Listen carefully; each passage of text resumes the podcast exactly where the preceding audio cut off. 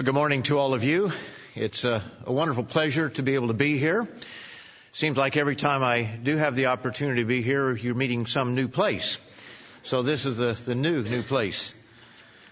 I thought I'd take a few minutes before I get into the sermon to give you some updates on how things are going with the work of God in Canada. It has certainly blossomed a great deal since the last time I had the opportunity to speak on a Sabbath down here. Uh, we moved into a, a, new facility in January of this year, uh, 7,750 square feet. It's about seven times the size of our office facility. When I first moved to Canada about 10 years ago, it's actually 10 years ago to this month. And uh, this has given us space for nine office members to have office space and several other locations, uh, offices, so that if we expand a little bit, we have a little bit of room for expansion although we're already beginning to question if we uh, found a place that was large enough. Part of the facility is in warehouse space, and so we're able to have all of our, our mailing operations there. Uh, we've started mailing our literature from the office there in Canada a couple years ago, and we do believe that that's had a, a profound impact on the work in Canada because uh, we're able to drop the length of time that it takes for a, a piece of literature from 40 days, which was what we found out in our study, down to just a matter of a few days when Canada Post is not on strike. And uh, so now we print almost all of our booklets. A couple of them we don't print, but uh, most of them we do print there. And we have plenty of room for that and for volunteers to be able to come in once a week and sit down and mail out the literature, which is usually well over a thousand pieces, thousand to fifteen hundred pieces. Uh, we also mail out the semi-annual letter, bring in about 25, 30 volunteers, and we can get the 31,000 uh, this year, we hope, uh, within about five or six hours uh, mailed out, all the semi-annual letters. Across Canada, we have 13 ministers serving, uh, very hardworking, uh, dedicated individuals. most of them are either retired or are still working. a few of them are hired by the work, but most of them are not. And so they're sacrificing a great deal, and one of the things we have a hard time getting them to do is mail in their expenses. Uh, they oftentimes absorb a lot of the expenses that they do have. So it does tell us in many ways that they are very dedicated, uh, very hardworking, and we appreciate them very much. One exciting development that has taken place since the last time I spoke, at least I believe it was since the last time I was down here and spoke, was that we have now gone on television in Hong Kong and Guangdong province in China. Last night would have been our 24th program. And we've had uh, several of them have been reruns, but uh, we have 21 programs that we have produced, actually 23, and we have three more to finish out for the year. But we have produced uh, 23 actual programs. Uh, we had up to this point 1,812 responses for an average of about 79 responses each week. Now, actually, the number is higher than that, but we count a response uh, since we're not able to advertise during the program. Uh, we're not even able to say that have writing material available because we'll be offering something at the end of the program. We're not allowed to say that. We can't have tomorrowsworld.org behind us. And at the end of the program, I can make a, a short appeal for uh, a booklet. But then Kevin Lee comes on and he uh, gives the, the, the basic one. But I found out that I can't even say that all of our literature on our website is free. Uh, they don't like that word free for whatever reason. Now the good news is that they have not complained about the content of the program, just how we advertise. So as long as they keep worrying about the advertising and not the content, then that's, that's a good thing. But we count responses since right now we, we do not have hard copy literature, but we do plan on uh, arranging for that. Uh, in the next uh, couple of months or so, we hope to be able to uh, give out hard copy literature. Uh, we are only able to, at this point, advertise a website, a special website for Hong Kong, and we only count the first 24 hours, the unique responses. So we're averaging about 79 unique responses each week. But the actual number of responses to the uh, to the website is two to three times that that particular number. And we've also found, at least early on, I haven't talked with Mr. Bomer lately, but we were getting a little bit of a spike on our website here uh, during the time that it is aired. It is uh, 8:55 p.m. our time here on Friday night, but it's uh, Sabbath morning over there. Now we're moving toward the completion of a new television studio. It is in the final stages. Uh, this is something that we didn't originally plan, but I'll explain that in a moment. But we'll be able to produce our own uh, programs for Hong Kong, a French language program. And depending on how things go in Canada, we may uh, go for Canadian content.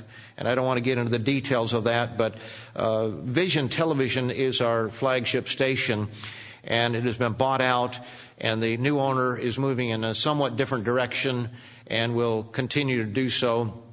And actually, it's not all bad, the direction right now, but uh, we do expect a number of changes. And if he does demand that all religious program has to have what they call Canadian content, then we would uh, be able to introduce the program and close the program out. Uh, which Mr. Meredith and Mr. Ames have uh, given us permission to do that, but we don't want to do that yet because why why change something that is working for us? And since the recession, we've had the opportunity to go on several news stations that were not open earlier. So we're able to be able to reach a good uh, share the audience. At least we feel fairly good with what we have, the mix of everything right now. And I, I just uh, am very hesitant to change a winning program that that we have there because we're getting excellent results as it is and we could uh, mess things up if we're not careful. So uh, that's where we are on that.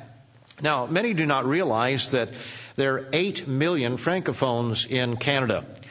Uh, when I first moved to Canada, I didn't realize, I, I always knew that Quebec was a, a French province, but somehow it never sunk into my mind that that's all that a lot of those people speak, you know. A lot of the people in Quebec, that's the only language that they speak. And now there are many English speaking people and you can negotiate your way around quite well, but it's like a foreign country. In fact, it's called a, a nation within a nation, uh, officially. And so with 8 million francophones, most of those in Quebec, uh, quite a few though in New Brunswick and some in northern Ontario, uh, we'd like to reach those people. They're warm and wonderful people and we would like to be able to reach them and would have to do so in the French language. And Mr. Yvan Brochu uh, now has uh, 14 programs that he has written the scripts for, but uh, with the new studio, we'll be able to then produce those. So we're very excited about what God is doing uh, through through us in the Canadian work. It's uh, very exciting to see the changes that have taken place over the last couple of years or so. And, and now I'd like to mention a few things about this Hong Kong project that uh, a little bit of background on it because some have misunderstood some things about it. You know, we had discussed in our Council of Elders about how could we get the gospel into China and India, as an example, uh, the two largest nations on the face of the earth in terms of population. But we never were able to come up with anything really concrete. And so it was two years, less than two years ago. It was February, the end of February in 2010. Mr. Rod King and I and, and the Piles were in Nashville, Tennessee for the National Religious Broadcasters Association meetings. And this was a, kind of a trade thing like what Mr. Uh, Meredith was talking about, Jim Meredith here, that he had gone to for uh, planners for conventions, but this has to do with uh, television. And Mr. Ames was able to go there this last year and uh, hopefully uh, again this coming year. But Mr. Uh, Rod King and I were there. We were the first ones, as far as I know, of the ministry who had been there since Global and Living Days. And one of the things that we do is meet with various agents. And we met with a fellow by the name of Darren Delane and his uh, partner, Jared Wilkins. Now, Jared Wilkins uh, lives here in, I think, Spartanburg, over around Spartanburg. And Darren Delane lives about 15, 20 minutes from me in Canada. But they're partners. And somebody here, Mr. Pyle, or somebody came in contact with, with uh, Jared in uh, South Carolina here, and that put us in touch with this fellow in Canada. And uh, Darren Delane is an interesting fellow. He's uh, been able to get us on stations that we would never have been on, I, I guess, with anybody else. He's he, he knows a lot of people in the global network up there, and uh, he's been able to get us on some things. And as Mr. King and I were sitting there uh, talking with him, he mentioned Hong Kong would be be interested in going into Hong Kong. Well, we never thought that television for televangelist or religious programming was available there. And I think I asked him what it cost, and he told me, and the figure was such that I thought, wow, that's not that much. We could afford that. Because in 2010, God was blessing us with a 23% increase in income, which was quite substantial. And as a result of that, uh, I thought, well, that's interesting. But my immediate thought, and I think probably Mr. King as well, although we didn't really talk immediately about it, was that that would be nice, but we have no infrastructure over there. We don't have any members on the ground. Uh, how do we serve an area like that? Well, the next day, Mr. King made a, a comment that really uh, made me think about it. He said, "You know, when Philip baptized the Ethiopian eunuch, he went back to Ethiopia, and there was no structure there. In fact, we never read of the Ethiopian eunuch after that. We assume he was coming up to Jerusalem for one of the holy days or uh, to serve God in some way. And he may have uh, probably, unless he fell away, he no doubt would have come up for the, the festivals. But as far as going back to Ethiopia, at that point in time, we all we know of, he was perhaps the only member in that whole country at that time. And they didn't have telephones, they didn't have the internet, they didn't have all the things we have here, and he would have been all by himself. And so we began to think, well, you know, if we wait till we have an infrastructure over there, the millennium will be half over. And how are we going to get an infrastructure over there unless we do something? So, in uh, two or three meetings that we had with uh, Mr. Meredith, Mr. Ames, and Dr. Winnail, uh, we uh, discussed certain things, and uh, I found out that we could not have advertising as our normal program, so we'd have to make a change in the program. And Dr. Meredith then asked if I would be a presenter for that program. Uh, so that's kind of how all of that, that got started and how it began. Now, in many ways, uh, that seems like an odd uh, choice in a sense that um, I'm terrible with languages, and we try to bring out some Chinese names and locations every once in a while. Uh, my accent is, is bad enough as it is on languages that I'm kind of familiar with, but uh, nevertheless, it, uh, it's, it's the way things are. And so uh, we've been able to go on there. As I said, we've been on 24 stations, but there were a lot of things that kind of came together here that helped us to realize a comment that Mr. Dibar Apartian made at our last ministerial conference here in Charlotte, uh, uptown someplace, uh, wherever it was there. As he said, and he said it very strongly, and it kind of, I think, took us back at first. He says, you cannot do the work. You cannot do the work of God. He said, God will do it through you. And that really has hit home with this whole thing because we were wondering about going into China, but we didn't come up with the idea. The idea came to us. And even when it came to us, we nearly stumbled over it and picked ourselves up and walked on without even realizing that the door was being opened. And there were a lot of things that had to take place. For example, we needed a video editor. And so we sent out a notice across Canada for a video editor. And frankly, nobody looked like they were a video editor. But we did choose a lady by the name of Carol Dranoff because she was certainly more enthusiastic than anybody else, and she did have a little bit of editing background and a lot of other things. But, you know, we had no idea that this woman was able to do things that uh, I, I can't think of anybody else that would have able to, uh, been able to bring it about. Even the uh, overseeing some of the the, the building of the studio, lining people up for it, getting the right resources for it. Uh, she turned out to be just exactly the right person. She has a music background. Uh, she was actually a rock singer at one time, uh, but uh, she also sings uh, very. Uh, I mean, she can sing things from the Messiah and everything else. She's got an incredible voice. But she understands what needs to be done and has an understanding for quality. And as I said, we could not have picked a better person. Now, it just so happened that I was in Ottawa that particular weekend when we announced it, and I had known her from camp. She'd worked at our summer camp a couple years. And it just so happened that uh, announcing it there, she was visiting in Ottawa. I don't get up there very often, and she was visiting there. And so when I uh, announced it, then she kind of got excited about it, and she and her husband were talking about moving out of Quebec anyway.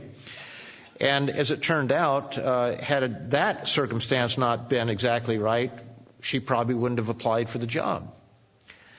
Now there were other things. Mr. Stuart Wachowicz was working for the Confucius Institute of Canada or of Edmonton. Uh, has a lot of contacts in uh, China. Uh, a lot of people have some wrong concepts about what the Confucius Institute is.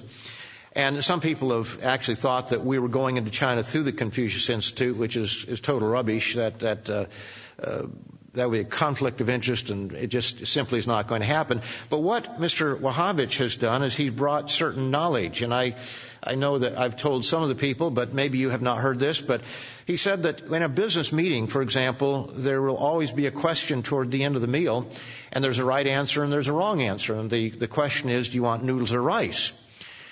And the right answer is you want noodles because rice means you want a short-term relationship. Noodles means you want a long-term relationship. And little things like that, because of his experience over there, is able, has helped us in being able to uh, work with the folks that are over there. Uh, has nothing to do with the institute itself, other than his just his experience of the culture of that area, and he's been a very valuable resource in terms of our scripts and that sort of thing. So uh, that's that's kind of where that has uh, come from and where it's going. Uh, another initiative that we've uh, put great emphasis on the last several years are the Tomorrow's World special presentations. I don't know the exact figure, but it's close to 50 this year. By the time we get through, we have two more coming up that Mr. Wachowicz will be doing in um, uh, out west. But we've put together about 50 of them this year. I think it's 47, 48. And as a direct result, this year we started three, con- three new congregations and possibly a fourth one. Next week, Mr. Wachowicz will be uh, meeting with uh, people in a new area that we had targeted, and we think that we'll start a new congregation there, although uh, people are very enthusiastic, but they don't always show up, so we'll have to wait and see. Uh, we've started three other congregations, but not necessarily due to the TWSPs this year. And Again, in these presentations, Mr. Apartian's words come through again because only God can convert a carnal mind. Uh, when he says that God will do it through us, you realize that no matter what you say, how strongly you say it, how enthusiastically you say it, how logically you say something, unless God is opening up a mind, it just goes right over the head. Now we face a number of challenges in doing the work today, not only in Canada, but elsewhere around this world. And let me give you an example of what I'm talking about here, how things go right over people's heads. We got a letter, and again, pardon the English on this, but it says, hello. I just want to know a few things about some things. Can the Sabbatarian Churches of God or Armstrongism, so someone who knows a little bit about our history, and Protestantism, Adventist, Baptist, Society of Friends, Mennonite, Methodist, Methodism, be similar because they seem to look alike. Now, I don't know about you, but I don't think they look at all alike. Uh, but this is what we often find. Someone will come up and they'll say, uh, you know, I, I, I really love your program. And uh, for Mr. Meredith's sake, I, I hear this. You'd be surprised how many times I hear this. Somebody said, I, I really like that old guy. He's, he's got lots of fire, you know. they, they don't remember his name, but they remember the old fella. and uh, I said, oh, Mr. Meredith. Oh, yeah, that, that's the one. But uh, I, I'm surprised how many times I hear people say something just about like that. But then they'll say something like, and boy, isn't that Jack Van Impe wonderful? And maybe mention another person or two. And I'm thinking, if what we are saying is true, what that fellow over there is saying can't be true. And what if he is saying is true, if what that he's saying is true, what we preach cannot be true. Because we're worlds apart. We're saying different things. And yet I find that so many people don't seem to be able to discern the difference between us and them. And that's not our fault that we're not teaching the difference. It has to do with their spiritual insight. And unless God is opening their minds, they're just not going to get it. To borrow from my last sermon that I gave here, some people are unable to connect the dots. Or as Jesus quoted Isaiah in Matthew the 13th chapter, verse 14, says, And in them the prophecy of Isaiah is fulfilled. This is Matthew 13, verses 14 and 15. You can look it up later if you need to. But it says, In them the prophecy of Isaiah is fulfilled, which says, Hearing you will hear and shall not understand, and seeing you will see and not perceive. For the hearts of this people have grown dull. Their ears are hard of hearing, and their eyes they have closed. Lest they should see with their eyes and hear with their ears, lest they should understand with their hearts and turn, so that I should heal them. Matthew 13, 14 and 15.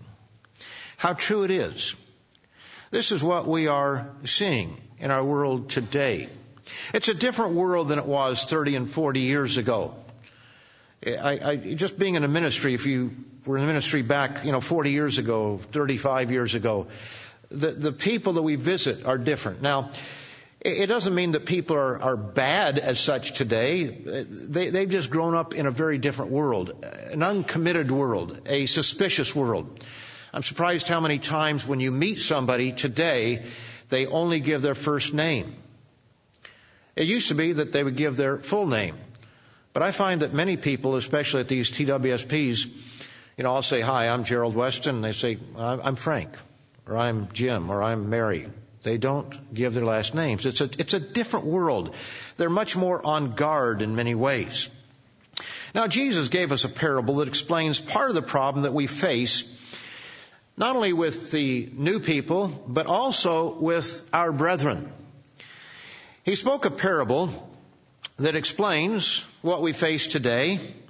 And in the time that I have left, I want to discuss this parable, what it means, how it affects our work, and how it affects each of us individually. It is the greatly misunderstood parable of the new wine and the old wineskins. So let's turn over to Luke, the fifth chapter, and let's notice that. Luke 5.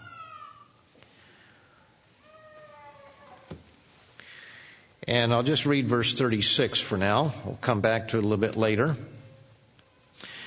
But in Luke, the fifth chapter, in verse 36 it says, Then he spoke a parable to them. No one puts a piece from a new garment on an old one, otherwise the new makes a tear. Because the new hasn't shrunk yet and it shrinks and it tears the, the, the garment there.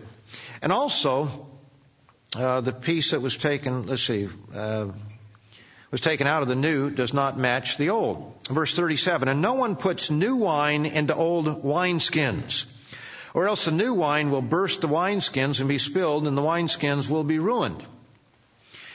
Now, he says new wine must be put into new wineskins, and both are preserved. And no one having drunk old wine immediately desires new, for he says the old is better. Now, what is Jesus talking about here? What is his point? Well, again, we'll come back and get a little bit more context later, but let's go over to Exodus, the 32nd chapter.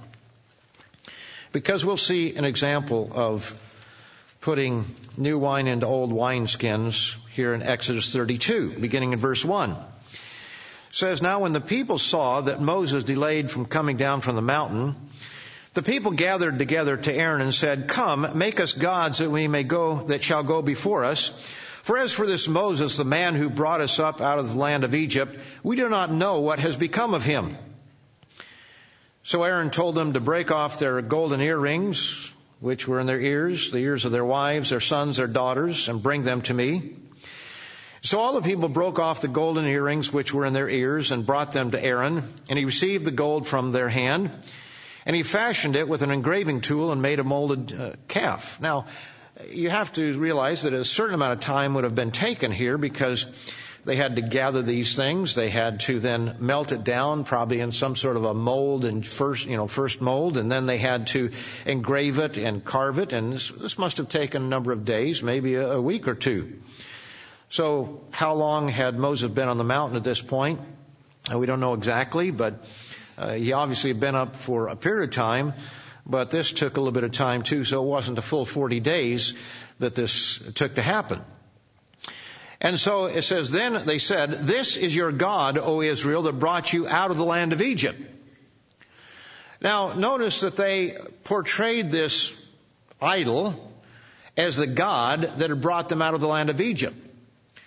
Now, in idolatry, most people don't believe that the actual object itself is the God, but that it is what it represents. If you talk to uh, at least my experience in talking to Catholics, they say, well, we're not worshiping the, that, that icon, uh, but it helps us to, to think of what it represents there.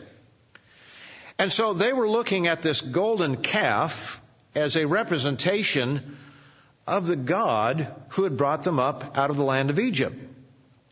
And so Aaron built an altar before it, and Aaron made a proclamation, said, tomorrow is a feast to the eternal.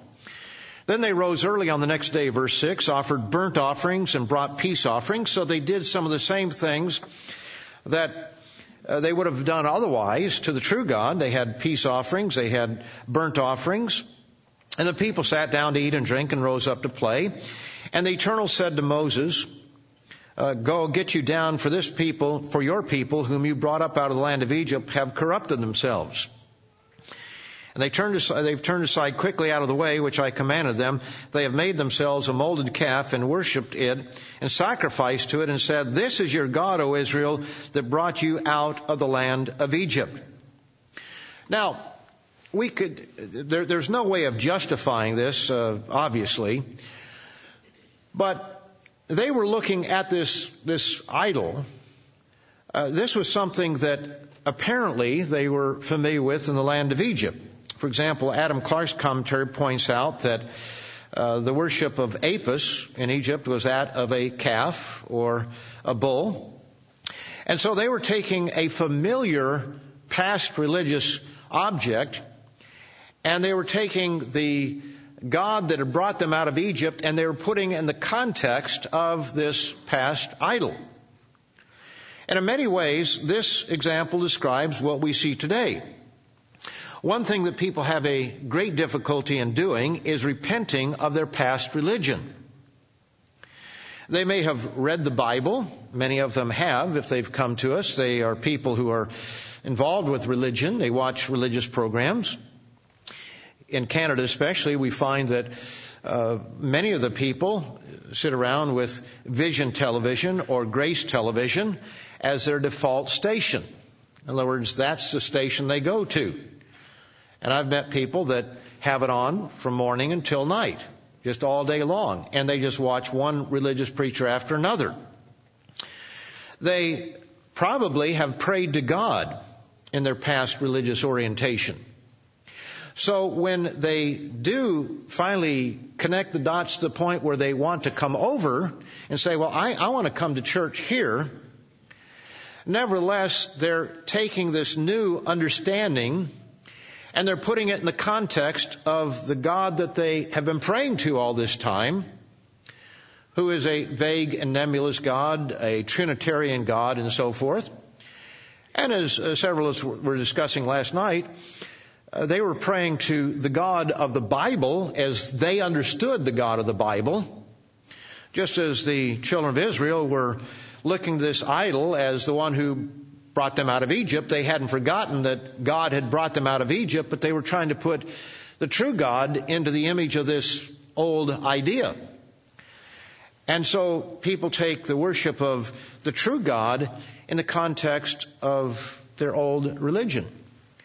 Now God may answer the prayers of some people because He understands their uh, their sincerity, and and we don't know all the reasons that God does things, but as we were talking about, uh, we've always taught that people who tithe, for example, even if they may not tithe to the right place, but they are trying to obey God as they understand because God may not have opened their minds fully, but they're tithing that God will bless them for doing so.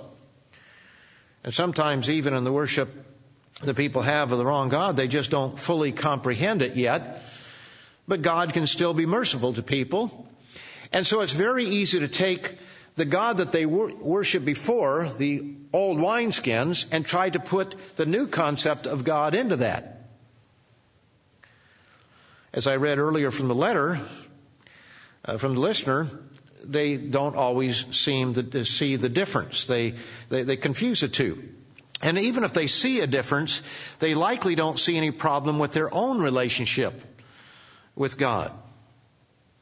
Some see no difference between the God that we worship and that the God that they have been praying to for years. Now, brethren, if we are unable to see the difference between the God of this world, the Trinitarian God that they have, the whole concept of, of God, and who God truly is as our Father who is helping us be born into that very family as opposed to a God that is a closed head, a Father, Son, and Holy Spirit that is closed that nobody can be born into. And He is there and we're just some sort of angelic creatures we're going to be. If they can't see the difference, if we can't see the difference, then we're missing something. That the concept of God that we once had should not be the same concept of God that we have today. Go back to Luke, the fifth chapter again. Luke 5.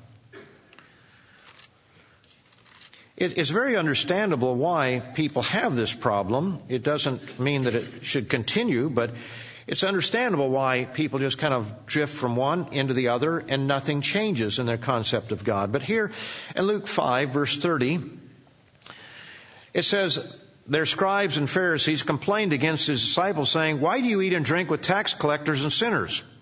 Now you see, their idea was that if you were worshiping God, if you were a servant of God, if you were a prophet of God, if you were a disciple of Jesus Christ, that you shouldn't be eating with tax collectors and sinners because they're over there and we're over here. And Jesus answered and said to them, those who are well have no need of a physician, but those who are sick. I have not come to call the righteous, but sinners to repentance. Well, see, that was a very different concept than what the Jews had at that time. Verse 33, then they said to him, why do the disciples of John fast often and make prayers and likewise those of the Pharisees, but yours eat and drink? And Jesus explained to them, can, the, can you make the friends of the bridegroom fast while the bridegroom is with them? In other words, what is the purpose for fasting? And we have a fast coming up, and I think that that's wonderful that that, that fast has been called. There's so many sick people in the church today, and we need to fast individually, not just when the church calls for a fast for the Day of Atonement, but we need to fast often. And, and the reason that we fast is is not because uh, in a Pharisaical way, but we fast because we draw close to God. We humble ourselves. When you read the examples of fasting in the Bible, you find that the individuals, Daniel or others, would would uh, draw close to God. They would confess their sins and the sins of their people, of their nation, and do a little review, as it were. And that's what we need to be doing. And Christ is simply saying, look, the bridegroom is with them. They don't need to fast because I'm right here. But he says the days will come, verse 35, when the bridegroom will be taken away uh, from them, then they will fast in those days. And so we are to fast because we are now in the, those days. Uh, the bridegroom has been taken away. And so we need to draw close to Him in a different way than just walking up and asking Him a question. We need to be drawing close in prayer and study and fasting and uh, meditating and, and so forth. Then he spoke this parable about the the, the uh, piece of cloth from a new piece of cloth into an old garment. And then he gives the other one in verse 37.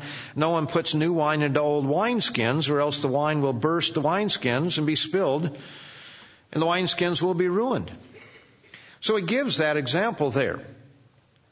In other words, people, the Pharisees were taking their old concept of religion, of worship of God, And Christ was bringing something new, and they were trying to take what Christ was giving them and putting it into the old context. And what Jesus is saying is, it won't work.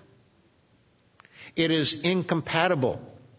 We have to understand God in a totally new context from that which we once were part of. For example, let's take a look at some examples. Uh, we've touched on this already. Concept of God.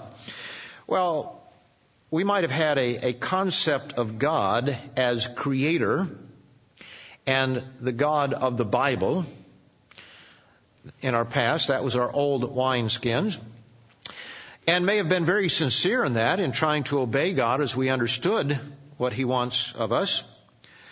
Uh, we didn't have a full comprehension of who and what God is. We did not understand that it was not a trinity. It was not just some sort of a blob that could not be understood. When we speak of God as our Father, we understand that we are His begotten children who are going to be born into His very family. And that's a very different God.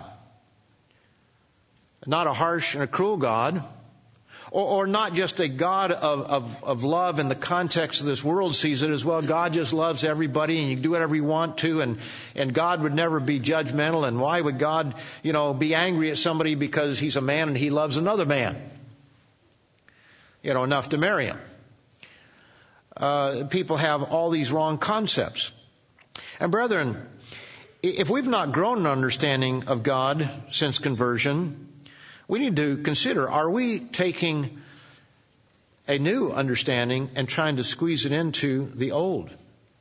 Or simply not understanding the new concept. For many, the concept of going to heaven became heaven on earth. I can still remember that that's how I explained it. We heard about the kingdom of God, and I, you know, the minister, I, oh, you mean heaven's on this earth? It's not up there, it's here. Now, what's, what's wrong with that concept? Well, the concept is going to heaven carries with it what I say it has legs. It carries with it certain baggage. It means going off to a place of eternal retirement. Sitting on a cloud eating Philadelphia cream cheese. You know? That's the concept of going to heaven. Getting your wings. Going before the pearly gates and talking to St. Peter. And all of that has no relationship whatsoever to do with the kingdom of God on this earth as we learned in the feasts. For example, the one we just came home from, the Feast of Tabernacles. And we learn about being kings and priests, and we see that Christ is going to be king of all the earth. And what, about four different places in Jeremiah and Ezekiel, at least four or five places, it talks about David being resurrected and being king over all of Israel. And then in Matthew and in Luke, we find that the 12 apostles are going to be kings over each of the 12 tribes underneath David. And then we find the parable of the minas that we're going to be kings over cities, rulers over cities. And by the way, I gave a sermon at the feast this year titled, uh, Will There Be a City for Me? will there be any left? Because you start, you'd start doing the math and they say, well, wait a minute, how many cities are there? How many people are converted? I, I read something in Dr. Kuhn's book on uh, China's leaders, how China's leaders think, and it mentions, and I, I checked it on the web, and you believe anything you find on the web, you know it's right, right? Anyway, there are 360,000 villages in China. So I looked up India, and it's about the same. I think the stats are even a little bit newer for India. Actually, about a little over 360,000 villages in India. And that's about 35% of the world's population. You know, I think there's going to be a, a city for all of us. But our concept of of uh, the millennium, where the kingdom of God rules on this earth, and then for all of eternity, perhaps expanding out to the universe, and we don't know too much about all of that, where that's going to go. Our concept of our reward is so radically different from heaven. And so what I originally thought when I came to the church that, oh, well, if we just changed locations. No, we haven't changed locations. We've changed the whole concept. We cannot take the, the new term, kingdom of God, and put it into the old wineskin of, of uh, heaven. It doesn't fit. And we have to grow in our understanding on that. The same thing with Sunday and Sabbath. We come to a knowledge that we are to keep the weekly Sabbath, the seventh day Sabbath. That's the new wine. Do we put it into the old concept of Sunday? Because people have different ideas about what you can and can't do on Sunday. And I'm absolutely convinced that we have a lot of new people who may still be, well, it's, it's like I, uh, let me just give an example. I, I was talking to somebody after one of these TWSPs and they were really excited and they wanted to come to church and everything like that. And they said, well, we got, we got to leave because we, there's stores are going to close at six. Well, sunset wasn't until after six. They may not get it. And so for any new people, they need to uh, evaluate. They need to think. They need to come to understand that they haven't just changed days, made one day earlier, the Sabbath, but the whole concept of what the Sabbath means is different from what they did on Sunday. Another one is we try to fit, some people try to fit the new truth into an old concept, maybe that they weren't as familiar with before, but Messianic Judaism. I'm amazed how many people are involved. That has to be a growing movement. Either that or it's just bigger in Canada than it is down here, but I'm running into more and more people that are involved in Messianic Judaism.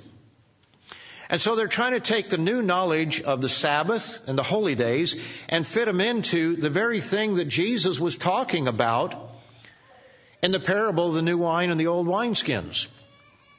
So they want to get their prayer shawls and they want to get the felt hats, hats and they want to take on, you know, a, a Passover meal with a whole meal and include with that the, the New Testament symbols, but the, the old symbols there where they have a burnt egg. If you've not been to a Passover Seder, Seder they have a burnt egg. I had the opportunity one time to go to one because I keep it on the 15th and 16th, so I was able to go on the 16th.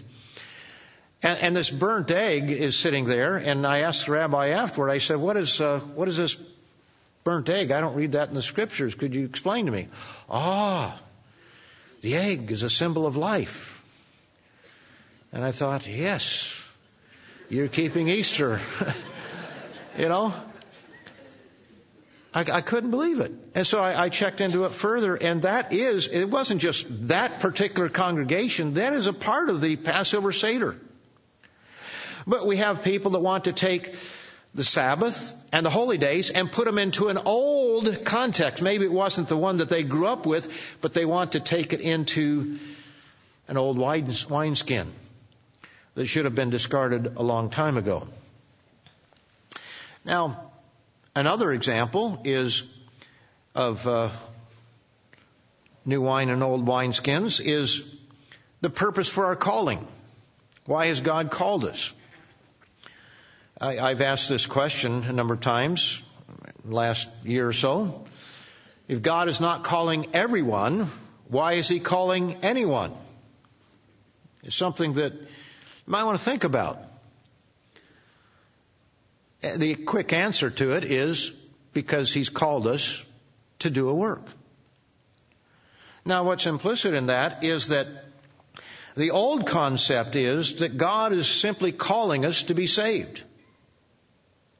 That's the old concept, the old wineskins that people have grown up with. Well, God is trying to save the world. And God is trying to save me. And so they come into God's church thinking that this is the purpose of my calling just so that I can be saved. But if God is just trying to save people right now, why isn't He calling the other fellow?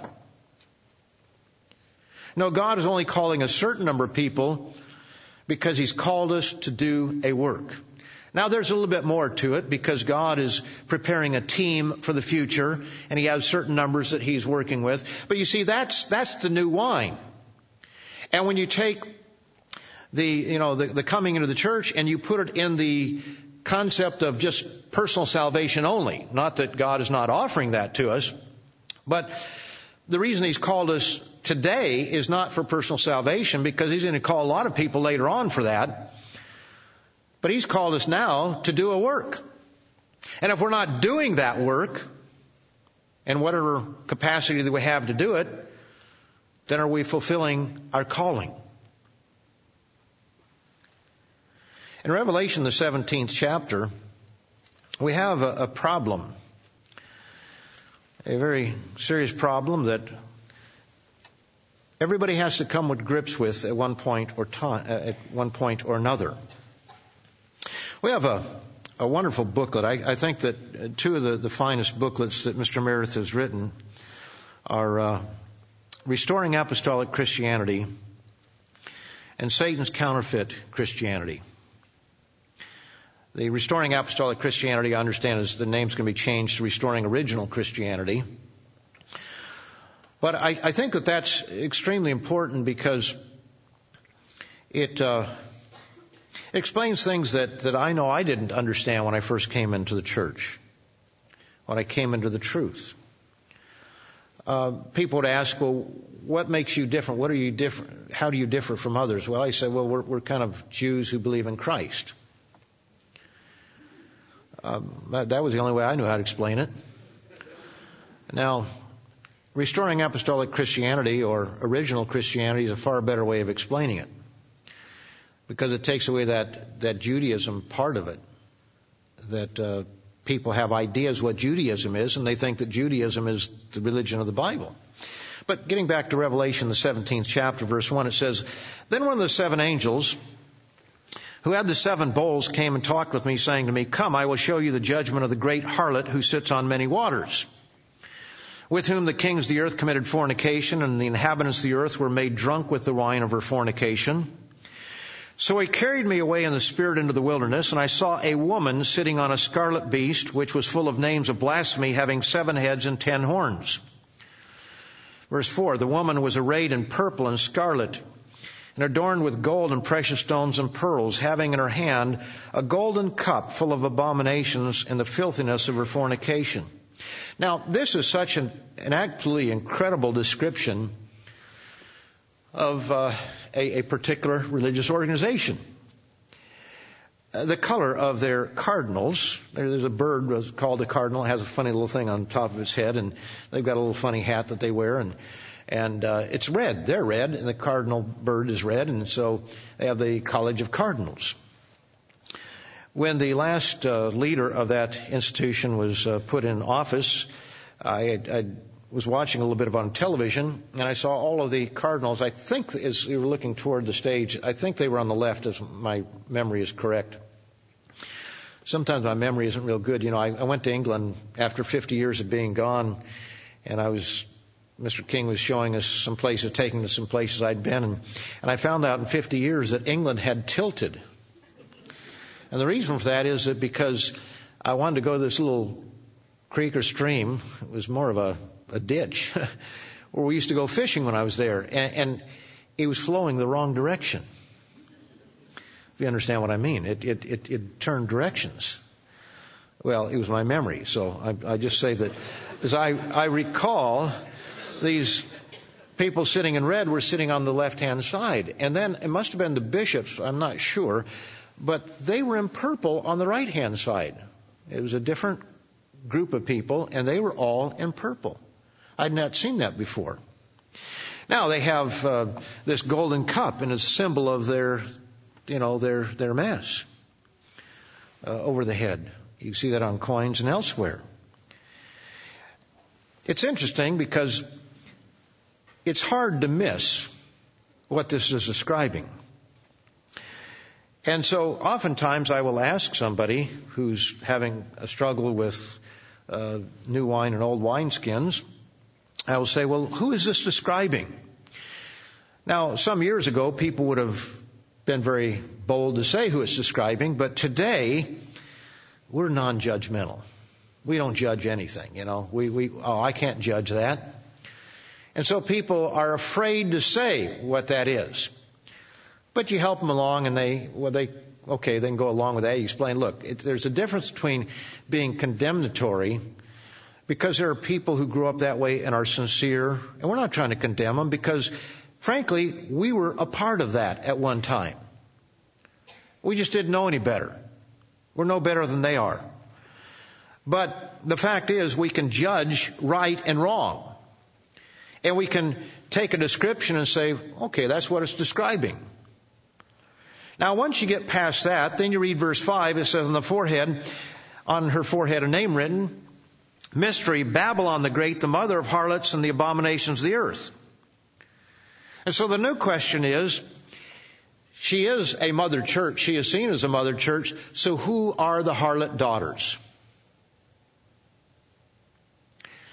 And I'm amazed that people can't, sorry, connect the dots. Who are the harlot daughters? If she is the mother, who is it that came out of her? Who is it that looks to her as the mother? Now, the reason I bring this up is because probably most of us in this room, unless we grew up in the, in the church, were once a part of either the harlot or one of the harlot daughters. I, I was a part of the better part. You see, I was just one of the harlot daughters. And, and, we knew that we were better than the great harlot. Now, we didn't know that she was a harlot. We didn't know that we were harlot daughters, but I knew the Protestants were better than the Catholics. now, they knew that they were better than we were. But let's be honest. Do any of us want to be a part of the great whore or a little harlot that came out of her, a daughter harlot?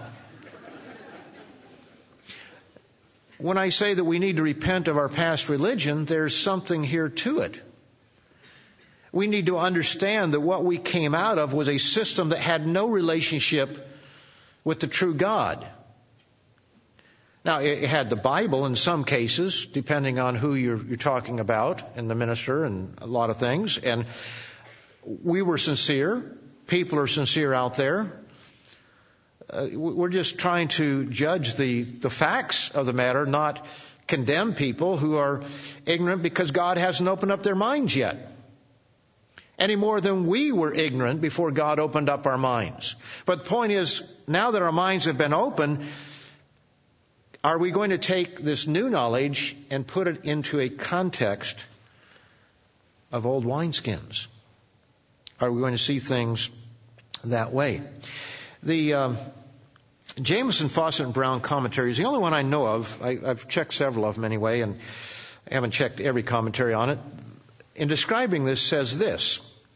It cannot be pagan Rome, but papal Rome. Because, see, some commentaries say that what's being described here is Roman Empire or secular Rome. But Jamieson Fausset Brown says it cannot be pagan Rome, but papal Rome. Not much difference, but anyway. It says, if a particular seat of error be meant, but I incline to think that the judgment and the spiritual fornication, though finding their culmination in Rome, are not restricted to it, but comprise the whole apostate church. Roman, Greek, and even Protestant, so far as it has been seduced from its first love. Referring to chapter 2 verse 4.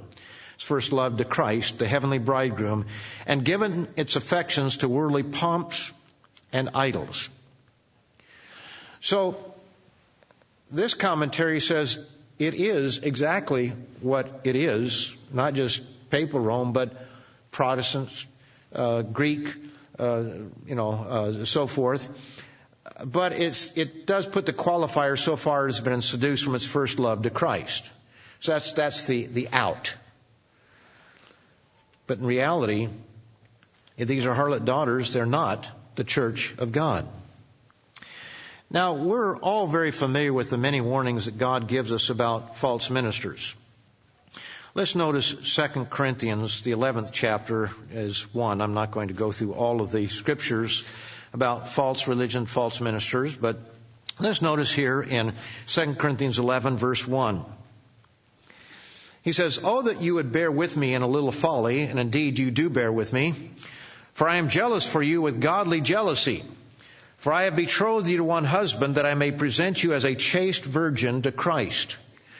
Here's one of those examples where a woman represents a church. I, I didn't explain everything in Revelation 17, but there are a number of references to a woman as being a church, and here's a chaste virgin, so that's God's uh, church, but uh, the harlot, of course, is the false church.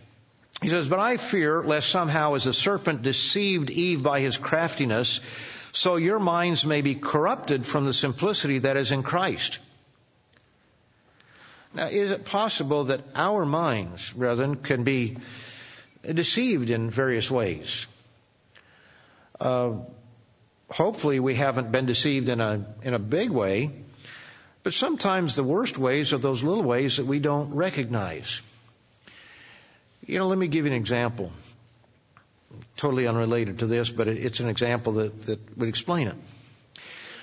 If you, if you turn on the television some night, or, or you go to a movie and there's a lot of sex and violence, you recognize that that is of the God of this world. It's, it's not God's way. And, and hopefully you, you turn the channel or you walk out. But if it is a Disney program where the kids are smarter than the parents and the girls are smarter than the boys, and so everything's turned upside down, you might miss that. You might not recognize it because it's a little bit more subtle. My uh, my sister-in-law has a hard time with me about movies, although I think she's kind of become a believer a little bit. We went to um, a movie many years ago, Cool Cool Runnings, I think it was, about this Jamaican bobsled team. That's kind of a cute movie in a lot of ways. We came out and she said, "Well, what was wrong with that one?" And I said, well, this one young man had total disrespect for his father. He told his father off. And she said, yeah, but he was a jerk. And I said, yeah, but Hollywood wrote him as being a jerk. That's the way they portrayed him. You see, it's the subtle things sometimes that we miss. And we may recognize certain spiritual truths a, that are big, but sometimes the subtle ones are the ones that get us. It says here in verse 4, For if he who comes preaches another Jesus whom we have not preached, does the world preach another Jesus? Yes, it does. It preaches a weak, effeminate, long haired, uh, fellow with a, a lamb under one arm and a shepherd's crook in the other, who has a long robe all the way down to the ground that would kill himself if he tried to do construction work. I've read articles saying that uh, the, uh, the the robes that they had weren't necessarily down to their feet. That, uh, the, the pictures that we have of, of that first century are in many cases wrong that they were a shorter robe, more like what you'd see a, a Roman type robe they have, and they have a belt around. But imagine trying to do construction work with a robe that goes down to your feet, covers your feet. Be hard to do that.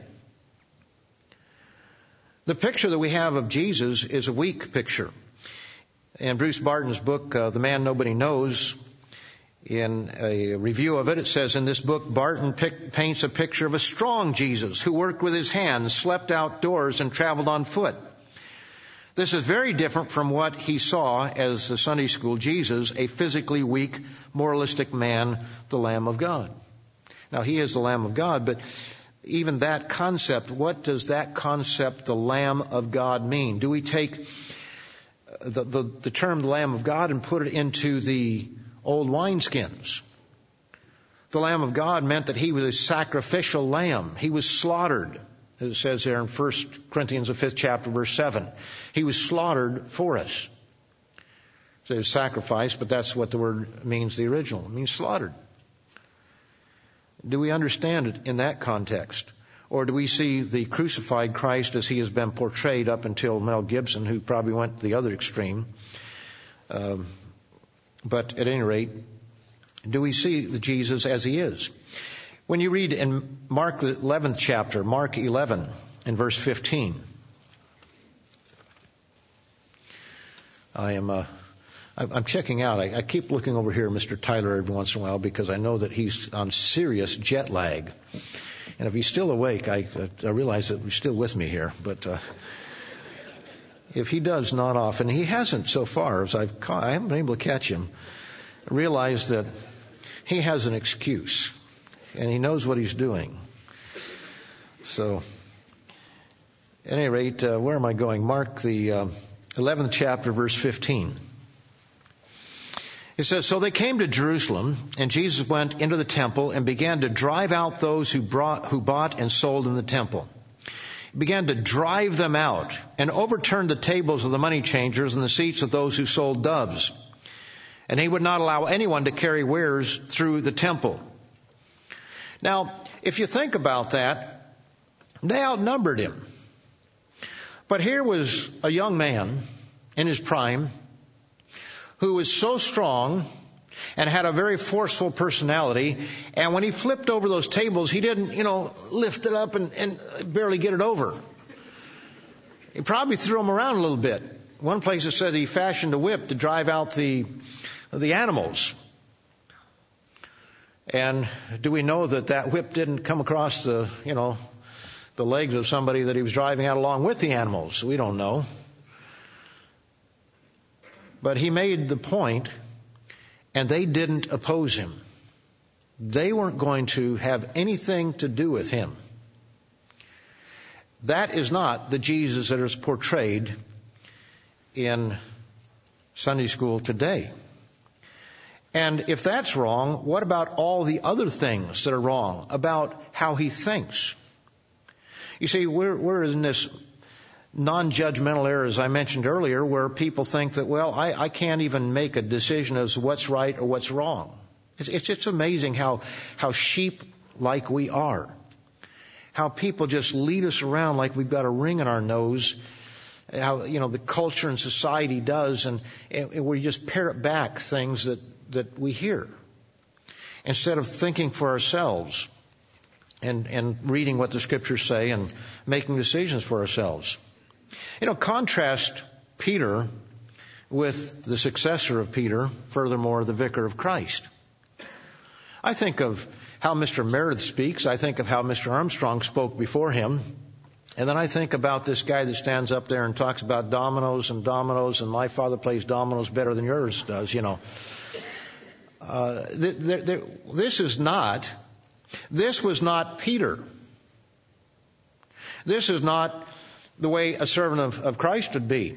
In Mark, the first chapter, it talks about in verse 30, Peter's wife's mother. He was married.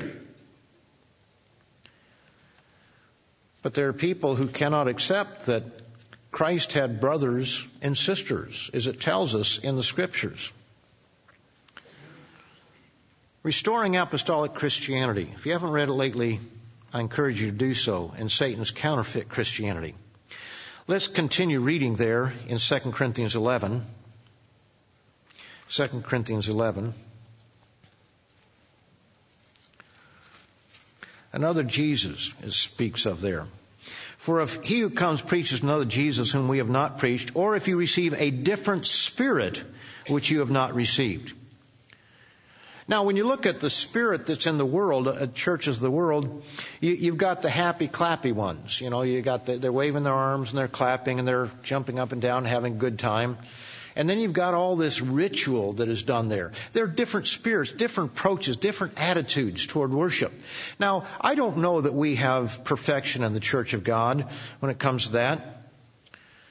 You know, I, I, I just don't know what it's going to be like when Christ returns, how people are going to react. And we're mostly in a, an Anglo-Saxon country where uh, that's driven most of what we do, and so maybe we're a little bit stiff and staid. But nevertheless, when you look at the the overly emotional, entertaining type of spirit, or the cold ritual. Neither one is God's way. But when people walk into services with us, they, they try to put what we're doing into the context of what they had. As an example, uh, baptism. In recent years, I've run across people that are very particular about where they're baptized. They don't want to be baptized in a, a feed trough, you know, a stock tank. And I usually try to explain, well, that's much more like a coffin than a river is. So it's not a matter where, you, but some people want to be baptized in running water. Some do not want to be baptized in a swimming pool. Well, what's the problem? Okay, now they realize they need to be baptized, but they want to take the new wine and they want to put it into the old wineskin of what they think baptism is.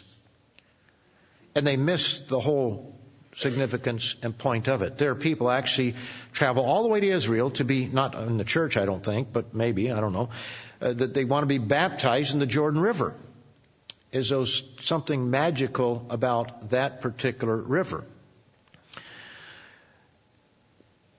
a different spirit, a different approach toward things, or a different gospel. A different gospel. We've talked a lot about that. We have a booklet on the subject. Uh, what is the true gospel? And it explains that. And again, it's very different from what most people think of it. And that's something that we must come to understand. In 1 Corinthians, the 11th chapter, once again, in verse 13 it says, For such are false apostles, deceitful workers, transforming themselves into apostles of Christ. And no wonder, for Satan himself transforms himself into an angel of light. Therefore is no great thing if his ministers, Satan's ministers, also transform themselves into ministers of righteousness, whose end will be according to their works. When I first came into the church, it took me quite a bit of time. I don't, when I say quite a bit of time, months, maybe a year or two, to come to the place where I, I had to recognize that a very famous televangelist that was out there, had a lot of campaigns back in those days, was not a servant of God. He was deceiving people. Now, I don't mean that he was insincere. I think he probably was sincere. And everything I've read about him is that he is also a very moral individual. And that's great and that's wonderful. God has not fully opened his mind yet. And what he's doing, he thinks he's doing right and he stands before God on that. But I can judge that what he is teaching is not according to the scriptures. And I found it hard to kind of come to the realization that, you know, he's a deceitful worker. You see, he looks good. If Satan himself transforms himself into an angel of light, does, is he going to send out his ministers to look bad? But how many people are able to accept the fact that the religion they grew up in, the ministers that they had, were working for the wrong side? I talked to a a uh, United Church of Canada minister one day. I had a TWSP and Later, he invited me over for dinner. I didn't know he was a minister when he invited me, but I took him up, on, actually not for dinner, but just on a visit. And I got there, and this was out in Newfoundland. And if you go to Newfoundland, and if you get out of Newfoundland without eating with somebody, you've probably offended them. In fact, you're probably going to have to stay overnight, otherwise you may offend them, as I found out, even somebody brand new, especially if it's snowing out. But this particular individual uh, visited and we had a nice talk and then his wife had prepared a, a dinner so we had dinner. And, and, right in the middle of dinner he asked me he said what does the church teach? What does your church teach about homosexuality? So i went into the scriptures or just referred to them. And then he began to explain to me what he thought on the subject and it had no relationship whatsoever to do with the bible and I, realized what I'd always heard that that a lot of these ministers they don't look to the Bible as their guide.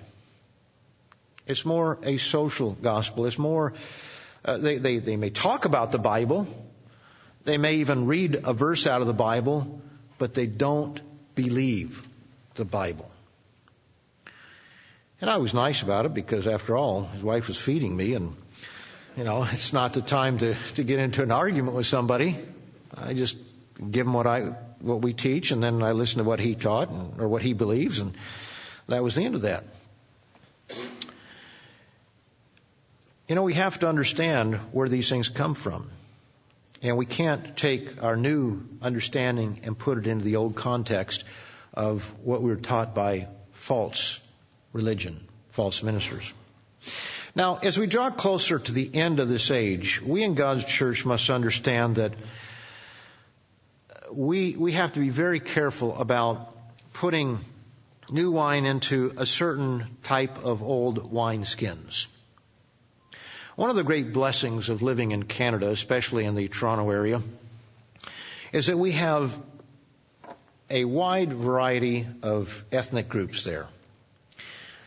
I, I count it up every once in a while, and if I take just the Mississauga congregation, I've got a lady from Peru, we've got man from Germany, from the Czech Republic, uh, the Philippines, Japan, you know, just different places around. I, I count about 20 different places that people come from. And they're very warm. As Mr. Ames was talking about, one of the islands where give you a lot of hugs and that sort of thing. They do the same thing there in in Mississauga because that's their background in many cases. A lot of them come from the islands.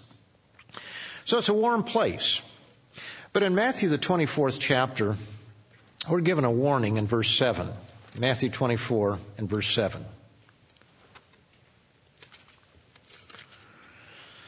It says, For nation will rise against nation. And the original word is ethnos, will rise against ethnos. And kingdom against kingdom, and there will be famines and pestilence and so forth. We're beginning to see right now society unraveling, civilization unraveling. We have these occupy, this occupy movement that is spreading around the world. We had the, the uh, Arab Spring through Twitter and various other forms of social media uh, we find that the tail is beginning to wag the head. And people are able to get people together and they all come out and they don't even know why they're there. It reminds me of the Ephesus where it says that the, the greater part, the old King James says, the greater part knew not why forth they were there.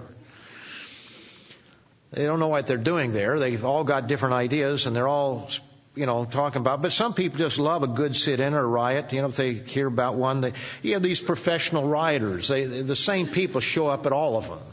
They must be sponsored by parents or whatever it is. But, you know, that's going to get worse as we get closer to the end.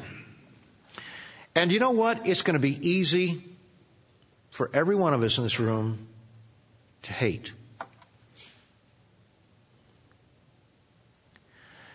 when things unravel, it's easy for us to go back to the old wineskin from which we came out.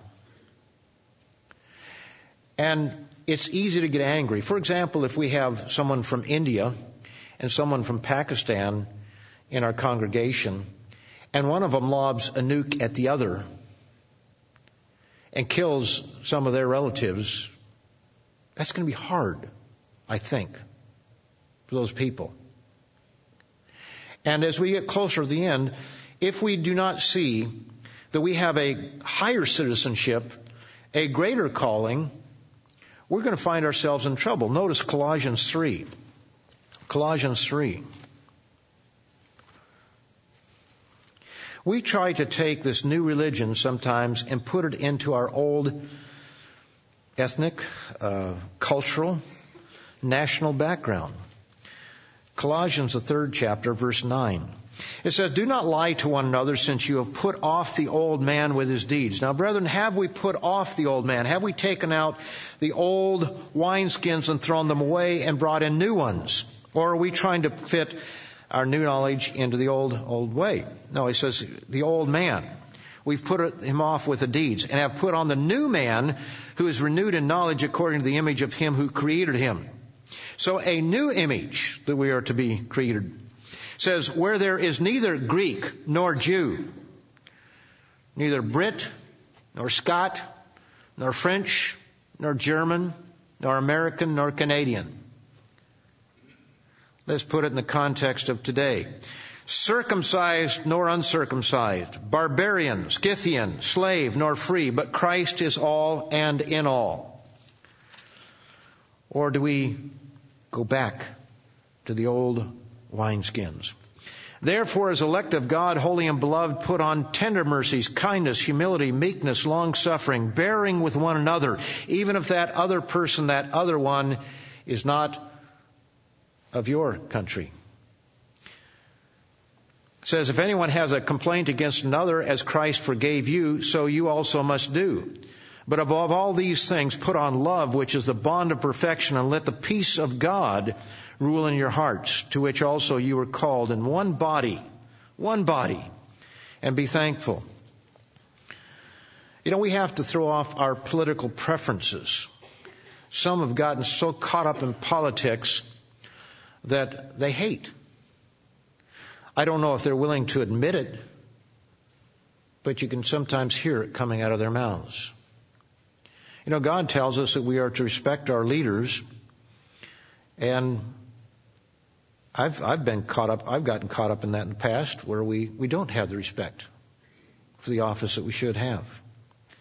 National differences, feelings of superiority, feelings of, I don't want anything to do with that person.